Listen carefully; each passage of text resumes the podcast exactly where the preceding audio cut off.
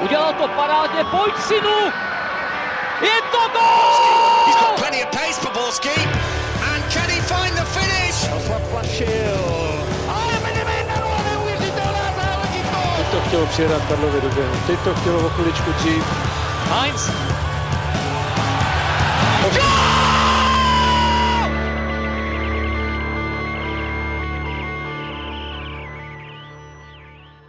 Dobrý den, listopad se blíží, což znamená, že písnička All I Want for Christmas za chvíli bude znít úplně všude. My ale věříme, že ještě více bude znít étery Football Focus Podcast, tak vítejte u dalšího dílu. Dnešní menu nabídne duel Plzně se Sláví, podíváme se, jak zranění Davida Hovorky ovlivní sešívané, jestli už začal vzestup Sparty a zhodnotíme taky výkony Slovácka. A na to všechno je tu s námi Honza Podroužek z Deníku Sport. Ahoj. Dobrý den, ahoj.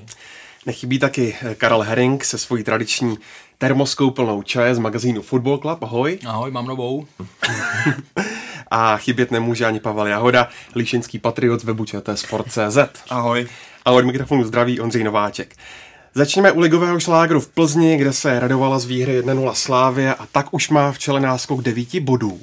Honzo, dá se říci, že už je liga teď rozhodnutá, nebo je na místě ještě jistá dávka zdrženlivosti? Tak nemůžeme říct, že je rozhodnutá, ale můžeme říct, že to vítězství Slávě eh, dalo takový štempel na to, že Slávě je tady skutečně nejlepší a že ačkoliv to nebyl dechberoucí výkon ze strany Slávě, tak tou výhrou potvrdila svoje postavení, eh, současné postavení v nejvyšší soutěži a eh, myslím si, že je ještě větším favoritem, než před tímhle zápasem byla. Na vítězství v lize celkový.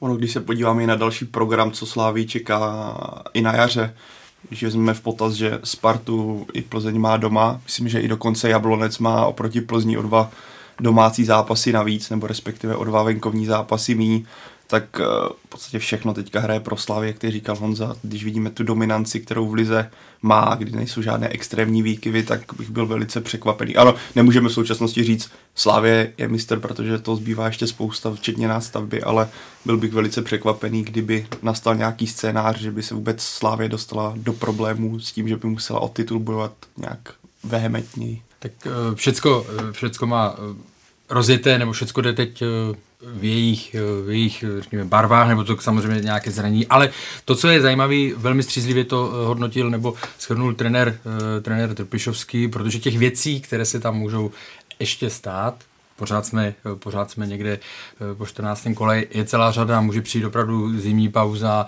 vidíme teďka, o čem ještě mluvit budeme, zranění Davida Hovorky, eh, bude tam zimní pauza, nikdo neví, co se tam, eh, co se tam odehraje. To znamená, těch věcí, těch věcí je pořád těch faktorů, které by to mohly narušit, tam je, neříkám celá řada, ale jsou tam. Zároveň, zároveň už jsme viděli v jiných soutěžích, 9 bodů se dá ztratit, nevím, Liverpool myslím ztratil 8, ale vždycky si musíme ještě pojít na tu druhou stranu. Viktoria Plzeň není Manchester City, který prostě vyhrál všechno. Jo. I Viktoria Plzeň vzhledem k tomu, jakou má, řekněme, tu aktuální kvalitu, a teď, ne, teď neporovnávám předchozí dva týdny a, a další dva týdny, ale jako dlouhodobější, tak je vidět, že tam prostě ty nějaké výkyvy tam budou, že je nepravděpodobné, že by udělala sérii deseti výher a tak dále, jo. Třeba se spletu, ale, ale prostě těch 9 bodů je opravdu, byť je to tato fáze sezóny, tak je to uh, obrovský rozdíl. Když se podíváme na vývoj toho utkání, Karle, tak neslyšela by mu spíše remíze? Jako kdyby to skončilo remízou, tak se asi myslím, že nikdo nemůže nějakým způsobem uh, divit nebo to nenazývat uh, nespravedlivou remízou. Já bych to rozdělil do několika fází, to, co už taky zaznělo. Víme, nebo obecně se ví, že ty týmy, které mají náročný program, tak eh, když přijdou, eh, když přepnou na tu ligu, tak ten začátek jim opravdu eh, trvá, než se dostanou do tempa. Viděli jsme to na Slávii v Jablonci, bylo to i v některých předchozích zápasech. Jo. Bylo evidentně vidět, že Viktorka toho chtěla využít. Na začátku nasazení presovala, Slávia odkopávala bolony, byla, byla pod tlakem ale jakmile, a to je to zase, co se bavíme, jakmile využijete v této fázi zápasu ty svoje šance. A, a Plzeň, kdyby šla do vedení, viděli jsme z předchozích zápasů, kdo se dostal do vedení, ten uh, tady v těch zápasech měl velkou, měl velkou výhodu a, a udržel si to. To znamená, Plzeň uh, to svoje nevyužila a šance tam, uh, šance tam měla. A pak už se Slávia logicky dostala do toho svého tempa. Zase to se i vidí na počtu branek. Slávia je mnohem produktivnější nebo mnohem víc golů dává ve druhé půli. Teď to stihla ještě že, do, konce, do konce prvního, ale, ale prostě chci tím říct, že se, že se rozjíždí, že se rozjíždí později. Podry zmínil, že to nebyl dechberoucí výkon, to je jasný, zároveň si myslím, že to byl velmi, velmi vyspělý, vyspělý výkon v čele samozřejmě s fungující defenzivou a to, co je prostě vidět, eh, ta mentalita, jo, když jsme se bavili kdysi, že, že eh, Jürgen Klopp, že nazval hráče Liverpool vlastně eh, monstra, že jo, jako co se týká mentality, tak u Slávy teď vidíme, že prostě ty hráči, ta hlava je nastavená tak, jak má být, oni nepřemýšlí, jestli mají tři dny pauzu, čtyři dny pauzu, jestli hráli předtím s Barcelonou nebo tohleto, prostě oni do toho jdou a, a hrajou hrajou a nepřemýšlí nad věcma, nad věcma okolo a, a, a jdou do toho. A, a samozřejmě pokud jim ten soupeř nabídne tu šanci, tak oni si, tak oni si myslím tím jako, že eh, že nejde do vedení a tak dále, tak si to Slavia prostě uhrala, uhrala tím svým, šla za tím obrovský a ta, men, ta mentalita její vítězná, kterou teď má, nebo kterou má v, v tomhle období, tak je to největší, co je rozděluje od ostatní. Já si myslím, že ono je to od teda... ostatních. Ono je to známe, ale Slavy ukázala i na tom, jak je skvěle fyzicky připravená, že neustálé téma, co vždycky bývalo, že týmy bývají po evropských pohárech unavené, tak myslím, že tenhle zápas skvěle dokumentoval to, že to není až tak reálné, protože ne, ne, není to až tak velká pravda, když jsme viděli, jak dokázali slávisté, v jejich sestavě se ne, nezměnilo toho tolik bojovat a hrát eh, naplno až do závěrečných minut Oproti tomu jsme viděli třeba na straně Plzně, že se tam objevili křiče, což zase dokumentuje, dokumentuje to, jak Slávě v tomhle směru je skutečně výjimečně připravená. Jenom to promiň, promiň, než budeš podry... A to je zase o té hlavě nastavení, že jo? že prostě samozřejmě jsou fyzicky připraveni, ale zároveň ta hlava je tam nastavená na to, že prostě nepřemýšlí na nějakou únavu. Pro... Ne, pojď, já jenom tomu ještě chci říct, protože já jsem uh, o tom psal poměrně nedávno, když začíná Slávy tenhle ten blok, hmm. těch zápasů nasekaných za sebou, že má jich vlastně sedm, týhletý, v tom reprezentačním mezibloku takovým, jo, kdy vlastně repre, liga, respektive ty poháry, vlastně klubová scéna, a pak zase repre. A podíváte se na eh, program týmů, který s ní hrajou v Lize mistrů, který prostě jsou, nechci říct na té samé úrovni, ale hrajou tu samou soutěž, jsou ve stejné společnosti, ty to mají úplně stejný prostě. Ta, ta situace, kter, který, která Slávě musí čelit, není jako výjimečná, není, není nic prostě zvláštního, ale je samozřejmě náročná, to nikdo nerozporuje, ale pokud se na tuto úroveň dostanete a chcete na ní působit, tak je to běžná součást vaší, vaší sezóny. A příprava musí reflektovat i to, že vás čeká takováhle část sezóny. Ne, to je naprosto přesně, eh, přesně řečený a vystížený, protože my si teď nebavíme, že Slávia prožívá něco výjimečného. My se bavíme, že Slávia, respektive jeden český klub se konečně dostal Měla to i Plzeň, když hrávala Ligu mistrů. Ale co se týká počtu zápasů, vytížení, tak se dostala na tu vysokou evropskou vyspělou úroveň. Protože celou dobu, celou, se to táhne roky, se bavíme o tom, že kluby české, čeští hráči, že hrajou malou zápasů. Jo? A tady to vidíme a to není, prostě ano, 50 zápasů je hodně za sezonu, nebo tak jako měli minule, ale to je prostě standard, jo? nebo jako pro tady, ty, pro tady ty kluby. A když se zvrátím zpátky do léta, jaké bylo téma v srpnu? Eh, krátká pauza, únava, Jo? A prostě teď se podíváme, ano, já znovu tvrdím, ta pauza měla být o týden delší a tak dále, ale podívejme se na Slávy. Kdo teďka zmiňuje někde, eh, jestli byla ta pauza eh, o týden eh, kratší nebo ne. Vidíme na, na Tomáši Součkovi nějakou únavu. Ano, ten začátek Slávy nebyl stoprocentní, ale oni nepotřebují být připraveni na, na druhé kolo ligové. Jo? Prostě pracovali na tom tak a teď v tom nejtěžším období, tak jsou, tak jsou připraveni a to jsou opravdu Eh, to kopíruje, nebo ten styl, způsob práce i, i s tou přípravou prostě kopíruje opravdu ty záp, jako kluby v těch velkých ligách, kdy vidíme, kdy tam jako nikdo neřeší v podstatě, jestli ten hráč, eh, jestli jsou unavení nebo jsou připraveni. Jedou, jedou. Sadio Mane říká, jo, všecko, co se týká únavy, je tady. Klepu si na hlavu. Jo.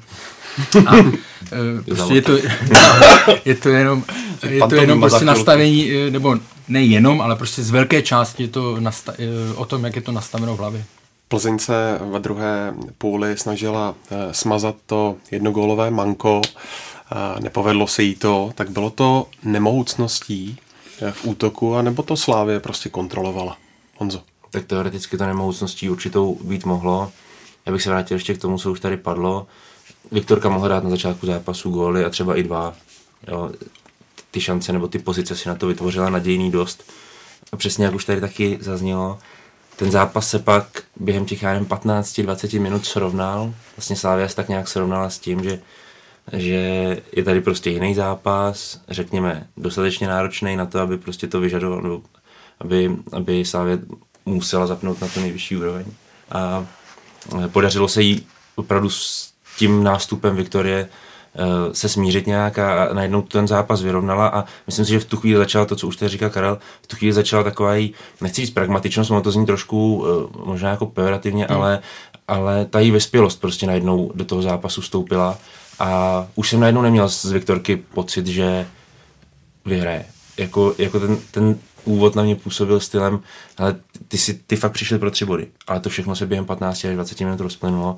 A samozřejmě musíme zmínit šanci Jakuba Vrabce hmm. z druhého hmm. poločasu. Ta byla velká, ta se dává, ale byla jediná, byla úplně ujednělá a jinak Slávia působila opravdu už dost, dost jako vyspěle na to, aby to utkání prostě zvládla za tři body i navzdory tomu, že teda se musela vyrovnávat s velmi těžkým zraněním Davida Hovorky a střídat stopery v takové fázi zápasu nikdy není jako růžová situace nebo komfortní.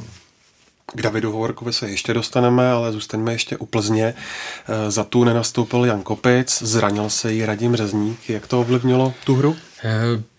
Ztráta Jana Kopice byla velká samozřejmě pro Plzeň, protože zase je to jeden z jejich nejlepších hráčů, pět gólů, co se týká i dalších statistik, má, eh, patří mezi nejlepší hm, hráče v počtu klíčových přihrávek, to znamená vytváří šance, je nepříjemný pro, eh, je nepříjemný pro soupeře. Takže a navíc v situaci, kdy, kdy vlastně byl ještě pryč eh, Jan Kovařík, to znamená nastoupil zprava Kajamba, který v té první fázi byl určitě hodně, hodně vidět, byl hodně zajímavý, ale není to gólový. Není to gólový a ty čísla právě nemá, jo, když to vezmeme.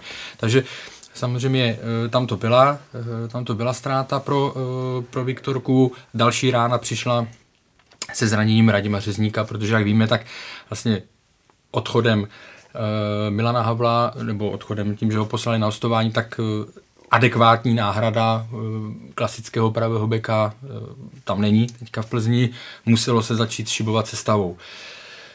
David Limberský, to, on to není průšvih na té pravé straně, ale už nevyužijete, už nemáte takovou tu sílu na té pravé straně, tak jako s Radimem Březníkem ztrácíte zároveň sílu na levé straně, protože Adam Loušek je spolehlivý, ale zase není tak směrem dopředu.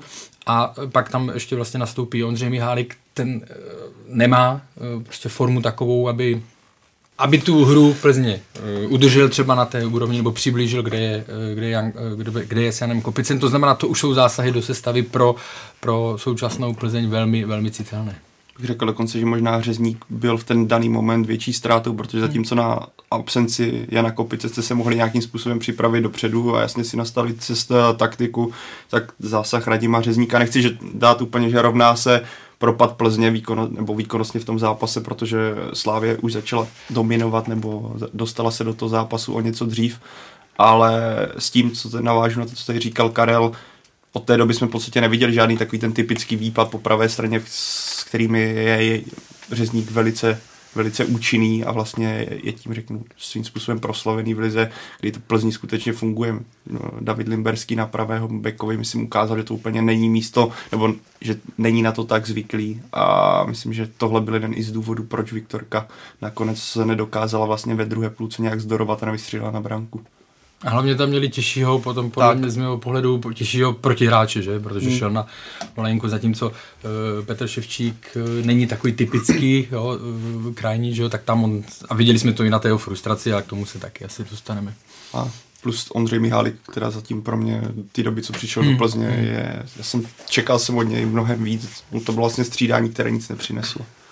Když jsi hovořil, Karle, o frustraci, tak hmm. zrovna David Limberský fauloval Petra Olejanku. Uh, jak jste to viděli vy? Neměl být vyloučen? Jasně, že měl být No jasně, to, nemá, to není za, uh, jako zákrok, uh, ze, vyplynu, který by vyplynul ze hry, ze souboju. To bylo prostě nakopnutí, uh, byla čira uh, frustrace nebo naštvanost. Za to se samozřejmě červená karta dává. To ten úmysl byl úplně zjevný mm, hlavně. Mm. Jo. Teď to pak není o čem. Ten balon byl metr, metr od něj úplně na druhé straně. To bylo prostě takové to, hele, půjdeš k zemi. No. Ne, tam není, tady není moc o čem o čem diskutovat, jo, protože to opravdu bylo, eh, jak když vás někdo na, na vesnici nebo tohle naštve, tak, tak mu to prostě sečtete a kopnete ho zezadu. Jo. A tam jsem zvědavý, no, jestli, jestli to bude mít nějakou, nějakou dohru, protože tady ten způsob chování by dohru měl mít. No. Tak se pojďme zastavit u asi nejzásadnější zprávy z onoho zápasu vedle té výhry Slávy a tím je zranění Davida Hovorky. Jak moc velká ztráta to pro Slávy je a bude? Jako tohle to pojmenovat je hrozně obtížný. Hmm. Tak za A, ztráta to je z podstaty věci veliká. Ehm, myslím si, že to je ztráta. Teď to vím z pohledu fanoušků a z pohledu, eh, řekněme, obecní veřejnosti, která má ráda fotbal, dívá se, tak David Hovorka je takový motiv prostě těch zápasech nebo takový prvek, hmm. který, který, který vás prostě baví sledovat. No. Hmm. Úplně po všech stránkách. I po té herní, ale i po té, kde on si dokáže opravdu jako zařvat po těch úspěšných zákrocích, dokáže strnout emocema nejen své spoluhráče, ale i ty lidi, ty tribuny. Je z ní opravdu cítit, jak to zdaleka nedělá jenom pro sebe ten fotbal. Hmm. Je to na něm hrozně vidět. A o tohle budeme teďka dost dochuzený. Eh, je to katastrofa pro toho hráče, osobní tragédie, neuvěřitelná. Jako je, je mi, fakt je mi Davida upřímně osobně strašně líto prostě. Těžko se od toho člověk takhle jako odpoutá těma emocema a co ten kluk musí zažívat je opravdu jako hrůza. Že se mu to stalo ještě zrovna teďka v této době, to je taky úplně nevhodný teda. A co pro Slávy? Z pohledu ligy by to dopad mít významný nemělo. Jo, tady ty ambice prostě se nesmí ponížit na základě zranění jakýhokoliv hráče. A řekl bych to i v případě Tomáše Součka. I kdyby Slávia přišel o Tomáše Součka, tak bych stejně řekl, že Slávia dál musí hrát o titul a měl by ho získat. A jenom připomeňme, že Tomáš Souček vlastně taky zamířil na vyšetření. Ano, ano, ten je teda v pohodě podle nějakých zpráv. Z pohledu evropského tam už k nějakému problému dojít může, třeba i z toho pohledu, že dosud v Lize mistrů Slávia nastoupila pouze s dvojicí Kudela Hovorka nikdo ještě ze stoperů, nebo respektive ta stoperská dvojice nebyla nabourána během těch, během těch 270 eh, minut zápasu. A to se může projevit. Je nesmírně složitý nahradit hráče, kteří jsou schopní hrát eh, proti Barceloně, proti Borussii Dortmund a proti Interu Milan jeden na jednoho, jsou ještě schopní být úspěšní, říká se tomu tzv. zbytková obrana, je to způsob obrany, jak Slávě ji používá, je docela hodně používaný i ve vyspělých fotbalových klubech tak jak vlastně začíná napadat a kolik hráčů zůstává vzadu, jak jsou schopní vlastně odebírat proti hráčům ještě takhle slavným a dobrým balony a vracet zpátky ten míč vlastně před tu bránu soupeře. Je to uchvatný a kdokoliv ho bude muset v tomhle tom systému, v tom modelu nahrazovat, ten to bude mít nesmírně těžký, ať už to bude Michal Friedrich nebo kdokoliv jiný. V tuhle tu chvíli je docela složitý si to představit, že ta hra bude vypadat velmi podobně jako dosud. Já navážu na Honzu. Přesně, já si myslím, že zatímco v Lize ano, je to bolestivé, ale myslím, že to Slávě zvládne. Tak v Lize mistrů, já si myslím, že David Hovorka právě mu ten systém Ligy mistrů nebo ta hra, kde hraje víc rychlejší, techničtější, není to víc tak silové, že mu naprosto skvěle se dělá. Já si vzpomínám, kolik skepse ohledně příchodu Davida Hovorky do Slavie padalo. Já jsem taky, třeba jsem si nebyl, přiznám to, nebyl jsem si jistý, jak, mu bude, jak Slávě s ním bude hrát, ale on byl v tak skvělé formě, abych řekl, že možná byl společně s Tomášem Součkem hráčem, který má nejlepší fazónu v současnosti ještě Ondřejem Kolářem. A to, co na hřišti předváděl mě, jak říkal Honza, strašně bavilo to, jak on dokázal předska- uskákal Romela Lukaka nebo udělal kličku na Messiho, to, co oble, oble, oblétlo svět vlastně na sociálních sítích, na Twitteru. To jenom byla v podstatě další značka pro Slávy a to tohle teďka přijde. A když se vžívám do pozice toho hráče, že čekáte, že pojedete na Barcelonu opět proti, a pojedete na Barcelonu opět bránit Lionela Messiho a čekáte, říkáte si, hele, první zápas byl takový, tak ho vymažu znovu a udělala se vám prostě takhle pitomý zranění, že je to i rána v podstatě pro nejenom pro Slávy, ale i pro reprezentaci s výhledem na nějaké euro a s výhledem na to, že si říkalo angažma, tak je to pro mě jako strašně smutné, když, to, když se vžiju do pozice toho hráče. My jsme se v létě bavili, jak moc bude těžké nahradit uh, Deliho s Gadem a tak dál. Podařilo se to s Oborkou výborně, takže jako si říct, no, jestli se jim to podaří zase na podobné úrovni, ale tady jako to, co říkal Honza, je popsal ten jeho typ, jaký je to typ obránce. A prostě Michal Friedrich je jiný typ obránce, má jiné přednosti a co se i nemůžou s ním hrát asi tak vysokou, uh, tak vysokou lineu, není tak silný na míči jako právě jako uh, David Hovorka. Ty si myslím i to zmiňoval, že což není úplně jako potvrzující statistika, jakože to jasně vypovídá, ale z těch tří gólů uh, pouhých, co dostala Slavia v Lize, tak uh, s Davidem Hovorkou jenom jeden. Ano, říkám ano, to jenom jeden a dva, no, dva bez ní. což, uh, což neříkám, to s, ještě není úplně tak, uh, tak, jako, tak silný Ale mě potřeba říct, on, vzorek. oni jo. dostali jeden s ním, což je devět zápasů, čili Hmm. jeden gol z devíti zápasů. Bez něj hráli pět zápasů, zápasů. a dostali dva. Jo, tam ten nepoměr je okamžitě Jo, vidět. Ale, ale pořád si myslím a souhlasím s váma, že na tu ligu by to nemělo být tak, eh, tak výrazný a samozřejmě v té, v té Evropě to bude v té Evropě to může být, eh, může být eh, hodně znát, no, protože, ale uvidíme to co, to, co jste se tady všichni zhodli na tom a jenom opravdu přejeme mu brzké, brzké uzdravení, byť to je na dlouho a hlavně hodně psychických sil, protože to teď bude potřebovat nejvíc. Ono to tady podle mě ještě nepadlo, ona to bude rána i spol, pro spoluhráče, protože já myslím, že Ondřej Kolář to říkal i Ondřej Kudela, mluvili o tom, jak on je strhnul tím, jak to dokázal nahecovat a já si myslím, že takový hráč, když hraje vedle vás, kdy vidíte, jak po každém souboji zapumpuje, tak vás to prostě strhne ty emoce. Jak on, teďka to bylo vidět proti Barceloně, jak neustále hecoval fanoušky.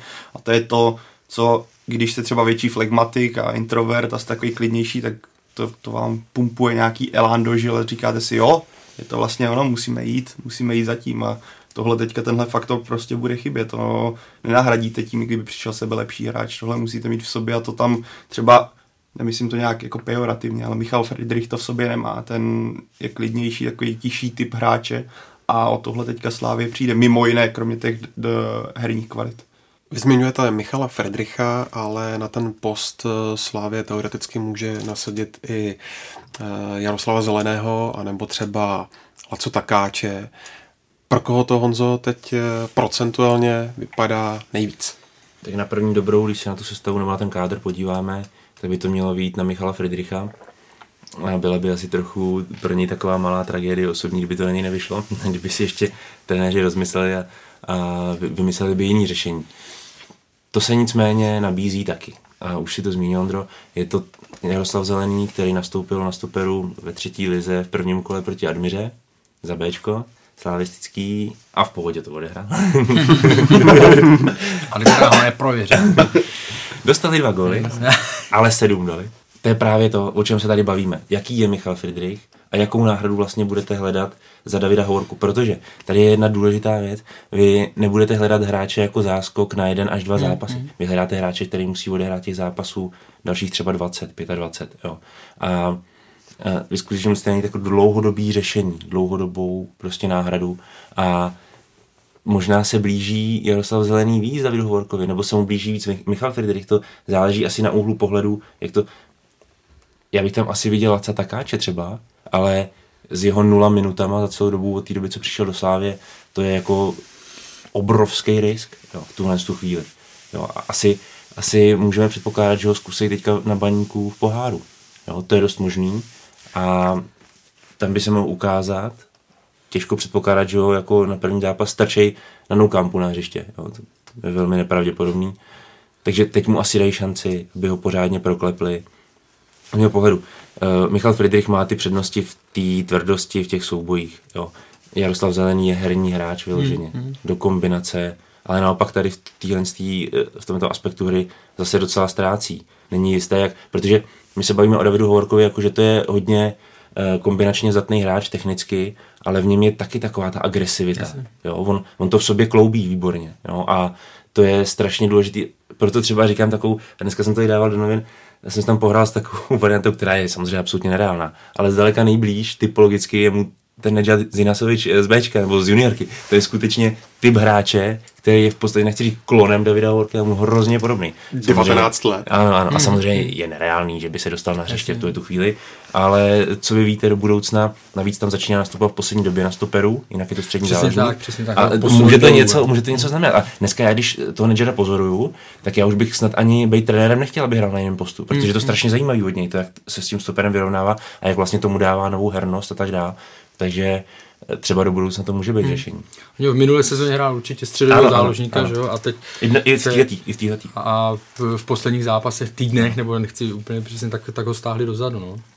Jako bylo by to velice zajímavé. Já jsem to hráče v životě neviděl, já ho neznám, takže jako není potřeba, jako abych se tady nějak si ob- obkružoval to a řekl, jo, jasný, tohle jméno jsem četl. Ale bylo by to vlastně zajímavé i takového hráče zkusit třeba v tom poháru jako úplnou střelu, o tom, co říkáš, jestli to byl střední záložník, to má úplně ideální proporce pro to, aby skvěle rozehrával. A tohle se do hry Slávě velice hodí.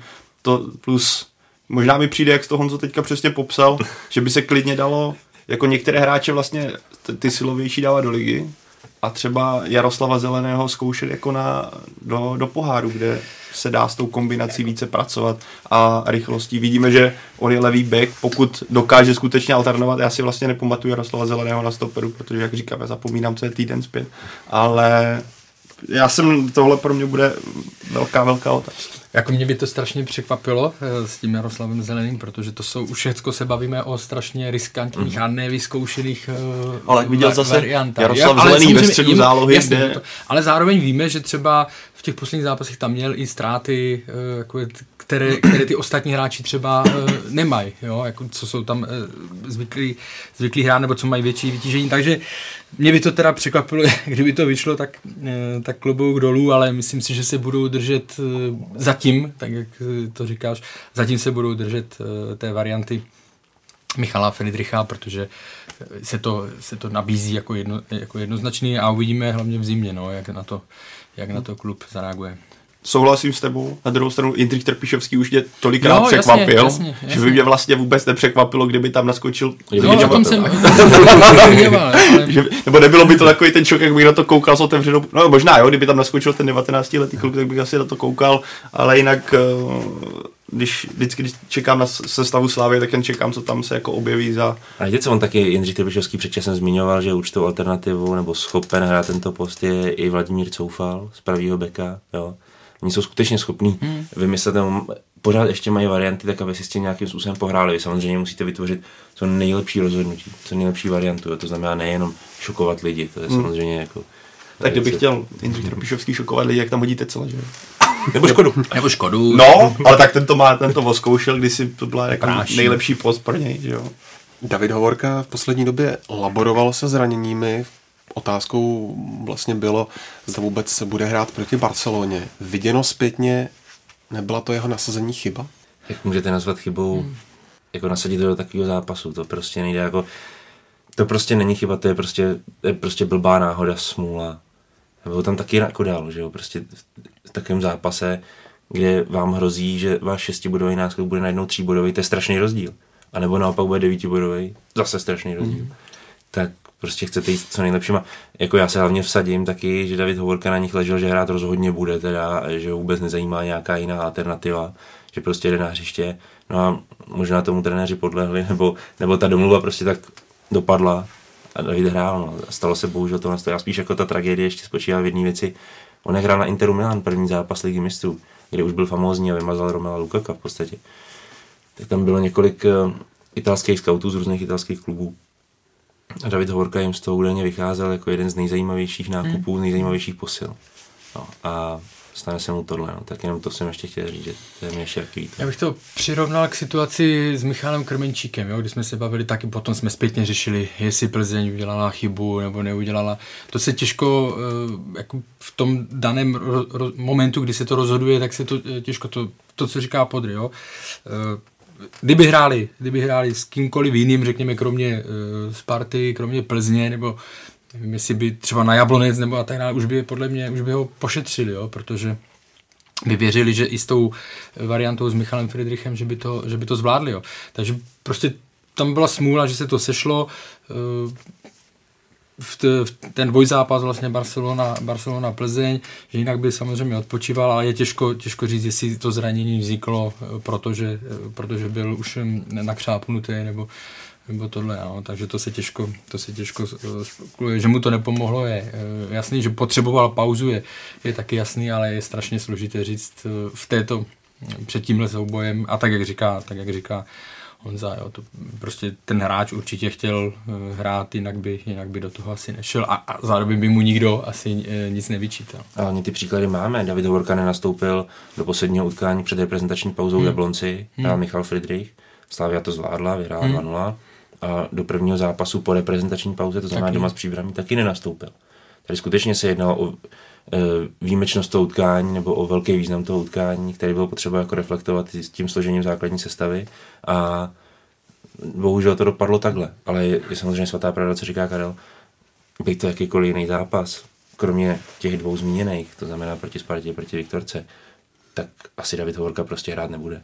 On měl, myslím, Hovorka předtím měl zraněný záda, jestli se nepletu. No, taky koleno. Jo, tak měl jo, problém no, s kolenem taky, no. a, a hlavně eh, jeho absence vlastně v tomhle reprezentačním bloku eh, byla dělaná ryze z preventivních důvodů. Samozřejmě to zranění nějaký tam bylo, ale eh, Potřeboval, si, potřeboval pauzu na dolečení. dovedu si představit, kdyby byl David Hovorka důležitým eh, členem eh, sestavy reprezentace a hrál se opravdu jako eh, nějaký klíčák, Hrálo by se Kosovo, když třeba, budeme... třeba, jo, tak si budu představit, že to překousne. Ale v této situaci prostě se společně s klubem rozhodl pro skutečně preventivní řešení a jak vidíme, tak vlastně ve finále ani to nestačilo.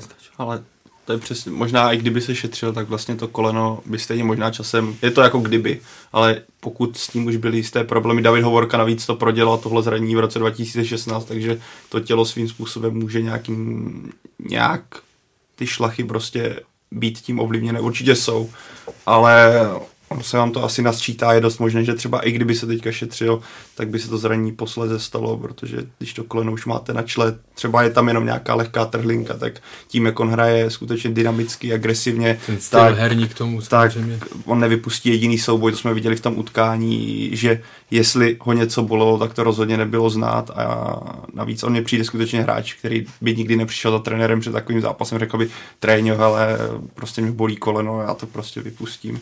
Si myslím, že i kdyby se měl opíchat celý injekce a hrát necítit naprosto nic, tak by hrál vypovídalo to pro mě to, jak chtěl odejít ze hřiště, v podstatě skoro posílal ty nosítka pryč a pak tam za čárou rozejbával to koleno. Bohužel to dopadlo takhle, ale já si myslím, že šetření vlastně v jednom zápase by možná nic nevyřešilo. Jestli to už bylo nějakým způsobem načaté.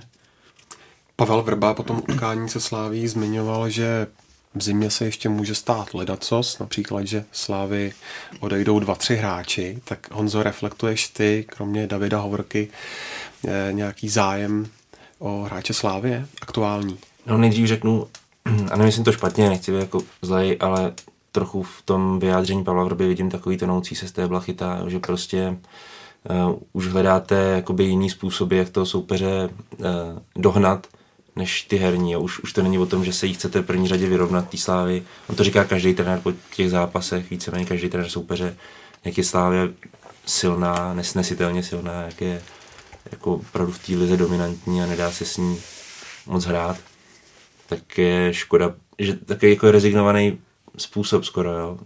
Projev takový. Já, já rozumím tomu, že to není jednoduchý, jo, ale, ale na druhou stranu tady už zase hledáte jenom, tak třeba se Slávia rozpadne, pak budeme mít šanci. Jo, je to takový, Z mého pohledu to jednak vystihuje opravdu ten, to dané rozpoložení jako z jeho pohledu. A zároveň si myslím, že tam v tom se hrálo roli i to, že on už jako jeden z mála eh, z trenérů tady s tím zkušenosti, zkušenosti má, jak je to, jak když jde ten tým do, eh, že, do zimní pauzy z prvního místa a tak dále. A že to nemusí být, vy jsme viděli tu jejich, to jejich nepovedené jaro, by- to skončilo titulem, že jo, a oni tenkrát měli obrovský, eh, obrovský náskok, takže nějakou, nějakou zkušenost s tím má, takže spíš opravdu už hledal jako možná na otázku, co by se muselo stát, tak opravdu už hledá spíš řekněme krajní nějaké e, situace, než, by si, než bych si řekl, že nějakým způsobem to, to chce rozehrát jako na poli píchanců z tiskových konferencí. Aspoň z mého pohledu to také. no určitě, ale uh, se týče jenom těch odchodů případných, no teďka myslím si, že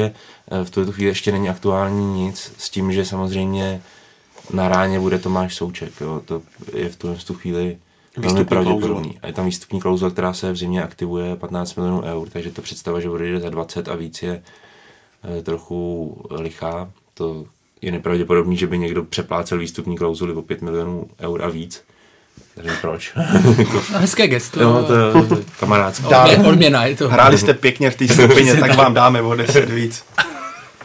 Eh, se dělá trošku jiné, že tam většinou, když bude víc zájemců, tak ty to aktivují všichni a, pak se dohadujete přímo s hráčem a už vítězí prostě jasně. nejlepší podmínky, podle kterých se ten hráč rozhoduje, potažmo eh, význam toho klubu, kam jde. Je možný, že i kdyby třeba nevím, do Frankfurt nabídnul víc než Borussia Dortmund, tak asi Tomáš Souček řekl, no asi spíš od té Borussia.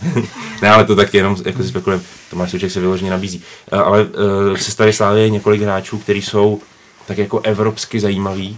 Nejsou to všichni, bych hmm. jako řekl, ale, ale například uh, Lukáš Masopust uh, výhledově může být rozhodně zajímavým zbožím. Myslím si, že Petr Olajenka uh, rozhodně může být taky tím typem hráče. Um, o Alexe Krále už přišli, to byl typicky ten hráč. A myslím si, že uh, výhledově ještě bude uh, do, dobrým zbožím, no, mohl by být uh, Petr Ševčík, teoreticky. No. To jsou hráči, kteří mohou tu slávy opouštět podle své výkonnosti taky samozřejmě jako první, pokud samozřejmě to dopadne. Zatím si furt myslím, že největší zájem, co se týká Slávy, bude spíš o ty defenzivnější hráče. Ty jsi zmínil Smučka, Tomáše Bilby, asi o Davida Hovorku. Eh, myslím si, že brankář eh, Kolář má tak ano, ano, ten taky. velkou velkou, prostě jednak ty zápasy zvládá výborně, ty velké a ta hra nohou je opravdu taková jeho, takovou jeho předností, že týmy, které chtějí, v nichž mají ti brankáři tady tu důležitou roli, tak si myslím, že se o něj budou, budou zajímat. Já furt vidím ty defenzivní hráče, včetně Vladimíra Coufala, včetně Jana Bořela. No a pozor, tady musíme právě zase vím, že, věk. Vím, že věk, jo, a tak dále, ale obecně si myslím, že jsou uh, ještě na v tuto chvíli na vyšší úrovni než ty, než ty hráči v té, v té ofenzivě, ale samozřejmě, když se budeme, trh funguje jinak, že hmm. trh, tam ten věk hraje velký, velký rozdíl, ale, ale...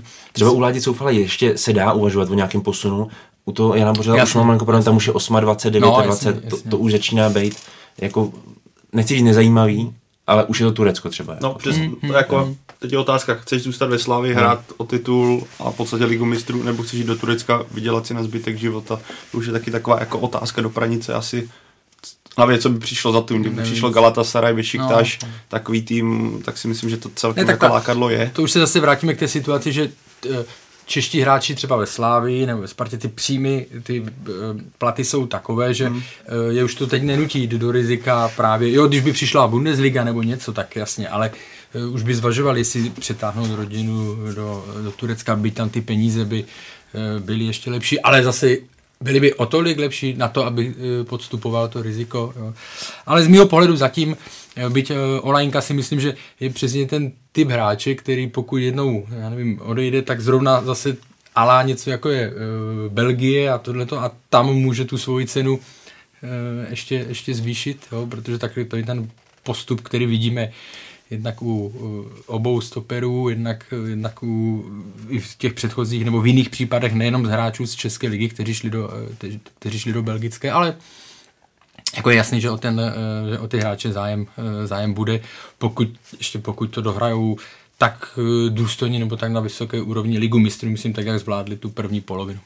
Tam je důležité prostě skutečně, nebo co jsem se snažil říct, je zohlednění vlastně opravdu toho potenciálu, jasně, jasně. kombinaci s tím věkem, jo, protože tam už když jsem zmiňoval Davida Hovor, už tomu je 26 mm-hmm. a už to je věk, kdy se dost jako láme ten zájem těch uh, klubů, řekněme, z těch vyspělých soutěží jestli má ještě smysl do toho jít, anebo už naopak nemá. Jo. Z tohohle pohledu je ještě pořád v docela slušném věku Tomáš Souček, ale pozor, už taky hmm. se dostává do toho, kdy, kdy se vlastně ta jeho, se to na té jeho ceně může promítat. Samozřejmě ta teď bude pevně daná, ta výstupní klauzule, takže pokud s tím někdo nehne, tak se nic nestane. Ale tohle je velice eh, rozhodující faktor, jako prostě potenciál v kombinaci s věkem. No, pak eh, eh, se může stát v podstatě cokoliv, jenom ty kluby čekají na tu takovou dlouhodobější výkonnost. Což z mého pohledu třeba, ty mluvíš správně potenciál, u Tomáše Součka už to nemusíme spochybňovat, tam už je to jako vybroušený, jak se říká, vybroušený, nevybroušený diamant, tak u, jeho, u něho už je to jasně daný. Já třeba u Lukáše Masopusta a některých dalších hráčů tam ještě furt cítím, že by se to na to, aby to bylo do dobrého evropského klubu, tak se musí to jít ještě, ještě víc nahoru. 100%. Mimo jiné třeba koncovka, jo, protože zase gol, kdyby dal gol eh, v Barceloně, tak to má zase obrovský, eh, nebo zase to má zvuk, zase to je v tom eh, CVčku jako body nahoru, že jo.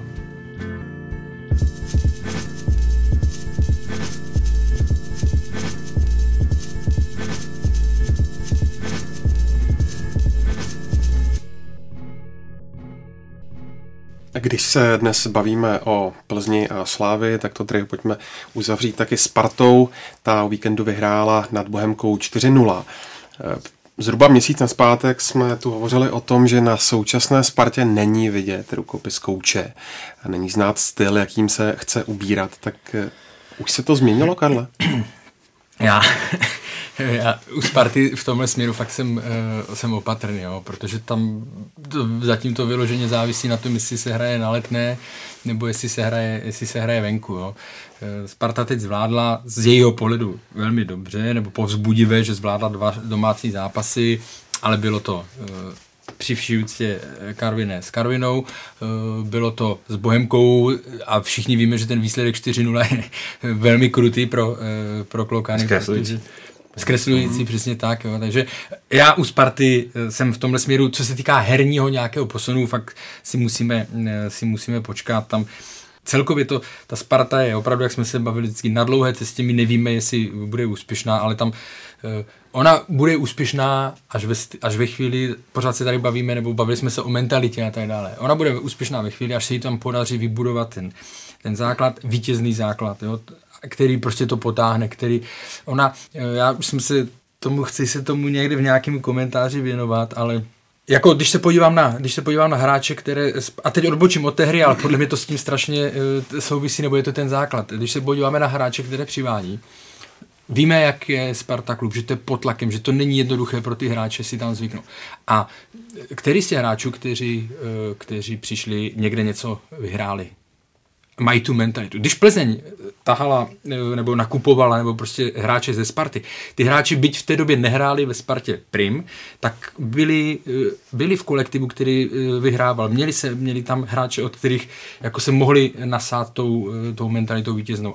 A pak to přitáhli do Plzně v kombinaci s Pavlem Horvátem a ty další, co přicházeli, tak se tím taky eh, nakazili, nebo jak to říct. Jo. A u Sparty David Liška, je tam, je tam potenciál, ale nevyhrál nikde nic, Michal Trávník taky ne, jo, přišel panák vlastně dlouhodobě zraněný, nevíme jak to, ale tam nepřicházejí hráči, kteří to znají. Já, když jsem se bavil uh, s Tomášem Rosickým o, o Arsenalu, když tam ještě byli a oni tenkrát ve finále, myslím, ligového poháru uh, to strašně pokazili, myslím, že to bylo s Birminghamem a teď nevím, jestli to bylo v finále nebo já myslím, že to bylo v finále.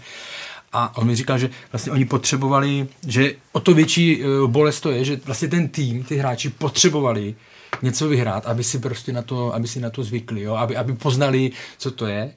Jo?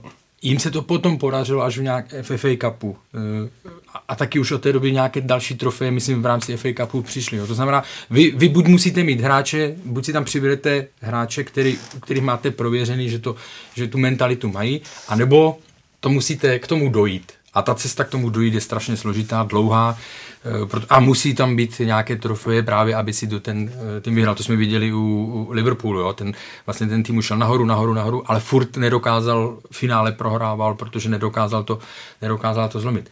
Teď to už zlomil v té minulé sezóně a vidíme, co to s nima, co to s nima dělá. To jsme viděli teďka v zápase Liverpool Tottenham, jo? jak ten mač absolutně o sobě nepochybuje, byť prohrává první minuty. Takže já se vrátím k té základní otázce. V tuto chvíli prostě z mého pohledu, protože budeme se bavit o lichem týdnu po zápase venku tak, po zápase doma se budeme bavit tak, v tuto chvíli to ještě není eh, natolik, natolik znát, ale ten problém, říkám, ten problém Sparty, podle mě ten základní není uh, ani tak v tom, jestli uh, už jsou tam prvky, které chce hrát, ale v tom, jak je to celkově uh, nastavený a poskládaný ten tým.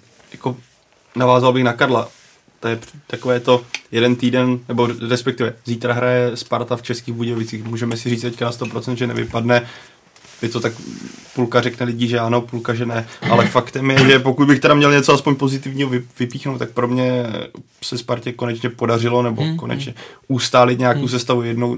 Nemáme to tak, že se jeden týden bavíme o tom, že se povedl Manžek, druhý týden o tom, že Láďa Krejčí na šestce zahrál skvěle, že Hansko na, levé, na levém obránci bude takový a makový. Teďka se tam vytvořilo, nebo trenér Rílek sází na poměrně ustálenou jedenáctku a myslím si, že ať ta hra nemusí být dokonalá, což vidíme, že v jednom zápase se daří, je potence vysoká, ale defenziva vázne, v druhém utkání se daří bránit, ale není to ideální směrem dopředu, tak se tvoří, konečně to slovo může přijít, vytváří se nějakým způsobem ty automatizmy. Nemusí to být dokonale. Ale, tak, ale na, tom, tom, na tom se to dá, dá začít stavět. Hmm. Na tom, že budete mít nějakou stálou kostru, do které, z které vytáhnete jednoho, dva hráče. Ano, můžeme se tady bavit, jestli jsou tam vítězné typy a tedy a tedy. Ale na něčem to musí začít a podle mě je to právě ustálená jedenáctka, která teďka vypadá, že je trenér Rílek něco našel a uvidíme, jak to bude pokračovat. To, že tam jsou stále nedostatky a, a zejména v té bohe proti Bohemce to bylo vidět, co se týče bránění, to některé ty momenty skutečně byly na pováženou, jak vznikaly prostory, jak byly nedůrazy, ale i třeba faktor Milan Hejča. Trenér sadil na Milana Hejču, Florinica nebyl vystřelený kvůli tomu, že byl tragický, ale prostě dal šanci Milanovi Hečovi a on je teďka naprosto oporou, na kterou se Sparta může opřít. A to jsou takové ty malé dílky, které tu Spartu můžou posunout dál. Když si Pavle zmínil tu ustálenou jedenáctku, tak jak se vám zamlouvá ta souhra Treja, Hašek, Trávník a Kanga? Trávník pro mě byl, když přišel, eh, řekněme, zklamáním a přišlo mi, že vedle Kangy on prostě nemá ten prostor, nedostává se tolik do hry a byl tam hodně zabitý. Teďka on se stáhl na pozici, řekněme, nějaké šestky, ale on nikdy nebude taková ta, takový ten bořič, který by měl vyhrát lavičkové souboje. Ale myslím, že pomáhá Spartě hodně v rozehrávce, která díky tomu může hrát rychleji, techničtěji, jeden, dva doteky, eh, on má kopací techniku výbornou a zatím se mu daří i vyhrávat nějakým způsobem souboje, ale navíc řekl bych i, že ta variace, kdy se můžou točit s Martinem Haškem, nabízí Spartě jisté pozitiva, pak je tady B, uvidíme, jak to bude, až bude hrát Sparta proti třeba Slávy, kde ten střed hřiště je dost klíčový a ty střed Slávy není potřeba rozebírat. Ale až přijdou těžší zápasy a kde budete potřebovat třeba nějakého většího bojovníka, který vám uskáče míče a tedy, jak se tohle projeví na hřišti, ale proti těm slabším soupeřům v tom vidím celkem pozitivně naladěnou cestu. Nebo v těch zápasech, co jsem teďka viděl, ty poslední dva, to trio fungovalo relativně solidně. Uh, zejména proti Bohemce, ale je tam i pořád stále dalších x problémů, které je potřeba řešit. Ale minimálně to je jako jeden z těch krůčků, řekněme, tak jak jste to zmiňoval, jo, ke, ke stabilizaci, to je strašně důležité, že, že ta jedenáctka se v těch posledních zápasech neměnila, to je, to je dobře řečení, včetně defenzivy, že jo, protože a vlastně ten trenér těm hráčům dává signál OK, i když se ti něco v tom zápase nepovede, tak příště můžeš hrát znovu a ten hráč eh, pak, pak tam jde, dovolí si víc, že cítí, se, cítí se líp. Takže to je jeden z těch eh, základů. My, když budeme teď porovnávat eh, Spartu se Slávy, tak je to jako nebe a dudy, nebo prostě těžko se to srovnává. Jo? Ale pro, pro Spartu je teďka ten klíčový Eh, ta klíčová eh, věc je nesrovnávat se Sláví nebo s Plzní, ale musí prostě zvládat ty zápasy, které teďka doma zvládla, protože i v nich mývala na začátku problémy, že jo, na začátku sezony Slovácko, remíza, remíza Solomouci a tak dále. Ale takže tohle je z jejich pohledu uh, pozitivní, ale vlastně vrátím se na ten začátek. U té Sparty teď my nemůžeme, oni opravdu to jde postupně, postupně, to jsou kručky, to nebudeme říkat, že za 14 dní už je to vyřešený a teď asi na jaře, na jaře přijde uh, šňůra osmi zápasů, neříkám, že nepřijde, ale že nemůže přijít, ale prostě chci říct, že tam ty posuny budou opravdu uh, postupné, že to nejde, nejde očekávat, nebo nemyslím si, že bychom mohli očekávat, že nějaký prostě jako ne útěk, naopak prostě vzestup nahoru. Přesně tak. Výtah. No, přesně Ten úpadek Sparty trvá tak strašně hmm. dlouho, že není možné na základě pár zápasů udělat soud, že teď už naopak se ten hmm. směr změnil a jde to nahoru.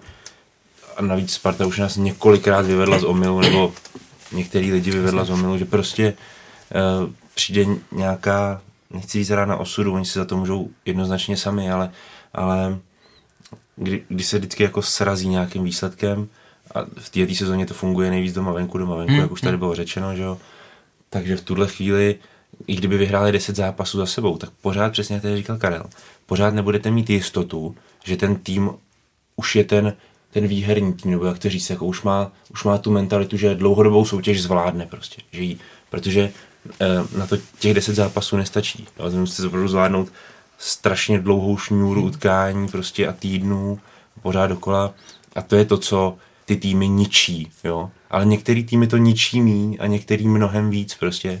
A v tuhle chvíli, když se bavíme o Slávy, tak ta to samozřejmě jednoznačně zvládá a to jí sebevědomí, se kterým ona pracuje, je obrovský. A, a největší sranda je, že oni s tím sebevědomím jdou do zápasu i proti Barceloně a podobně. Jo. Nemají ho jenom proti příbrami, jo. to je prostě to fascinující na tom. A Sparta ho nemá. Sparta a nemyslím si, že ho získá prostě během nějaký krátký doby. Je to prostě přesně, jak tady bylo řečeno, je to proces, který se musí nabudovávat a hlavně nevíte, jestli v některých hráčích ho skutečně probudíte. Co už tady bylo taky řečeno. Jo, protože třeba na Michalovi Trávníkovi na začátku jeho angažma ve Spartě bylo strašně znát, že to není vůbec kluk do takovéhle nepohody. Mm. Jako vůbec. Ale v posledních zápasech, třeba je to i daný tím, že teď střed zálohy je možná složený k jeho prospěchu, tak třeba najednou ty jeho výkony se zvedají a možná to uh, jako prospěje i takový povaze, jako je Michal Trávník, a třeba se změní. A já si ho pamatuju ještě z 21 jako kapitána z 21. A to vůbec nebyl kapitánský typ, já jsem si dělal rozhovor před ním euro a, a o neštěstí.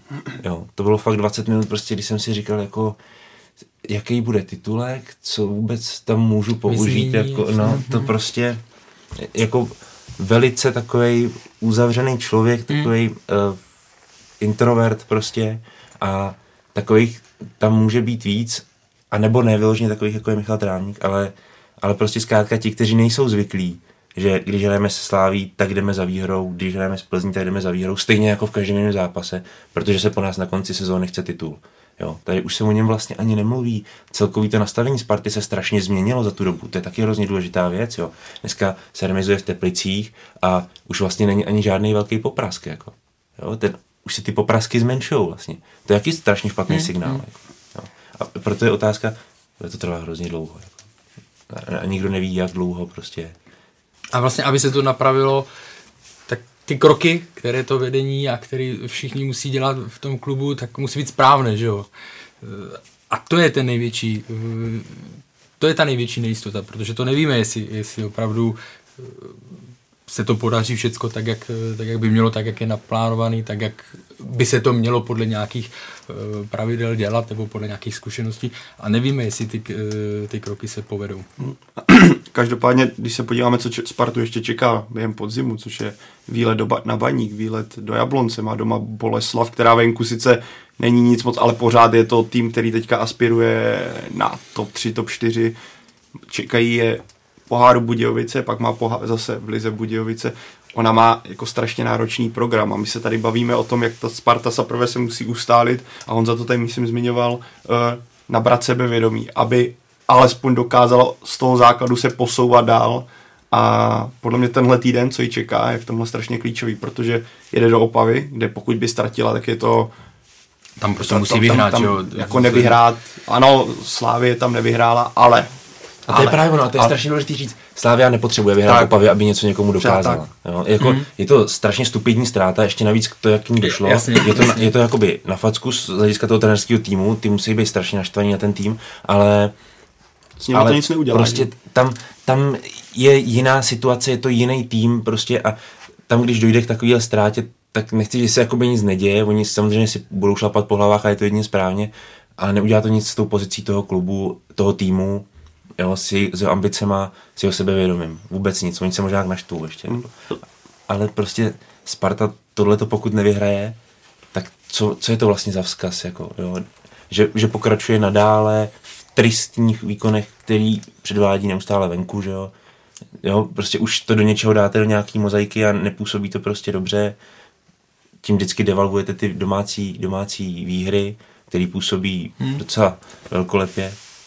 A tam v této fázi opravdu v Opavě musí vyhrát, hmm. jo, protože ten klub má velké problémy, myslím tím, myslím tím Opavu, takže tam, tak jak to říká pod Ristou Slávy a Spartu, to je jako, já nevím, teď jsem přemýšlel nad nějakým příměrem, možná se to nepovede, ale jako když překážkář běží a lízne prostě tu jednu, eh, tu jednu bránku při přeskočení, lízne, že jo, trošičku možná ho to e, zpomalí, ale, ale letí dál, jo, letí dál. A prostě u Sparty to je vždycky doma přeskočí, celkem se věnuje a venku hraje a prác, kdo ty, a zase se musí zvednout a zase přeskočí hmm. a je to takový prostě tam zpátky, takže takový zabržděný nebo přerušovaný přerušovaný běh, ne, běh. Je to, jako, je to sam, jako podle mě velká část toho výkonu je mm. prostě za hlavou ten pocit, jako mm. že se vám venku nedaří a tedy, nebo venku a tedy. venku se vám nedaří, ty eh, herní výkony nejsou ideální. A právě v tomhle týdnu, kdy jdete v poharu do Budějovic a hrajete v Opavě, je z mého pohledu ideální způsob, jak se to, a opakujeme to pořád dokola, že má Sparta ideální čas se nakopnout a potom to zase jde dolů, ale teďka to tak vychází, že se podařilo ustálit nějak tu sestavu. Teďka, kdyby Sparta dvakrát vyhrála, tak neřeknu, že pojede jak raketa. V žádném případě pořád budu, Podry to řekl přesně, můžeme se tady bavit o sérii devíti výhra, pořád budeme mít jistou skepsi, jak ta Sparta bude dlouhodobě fungovat.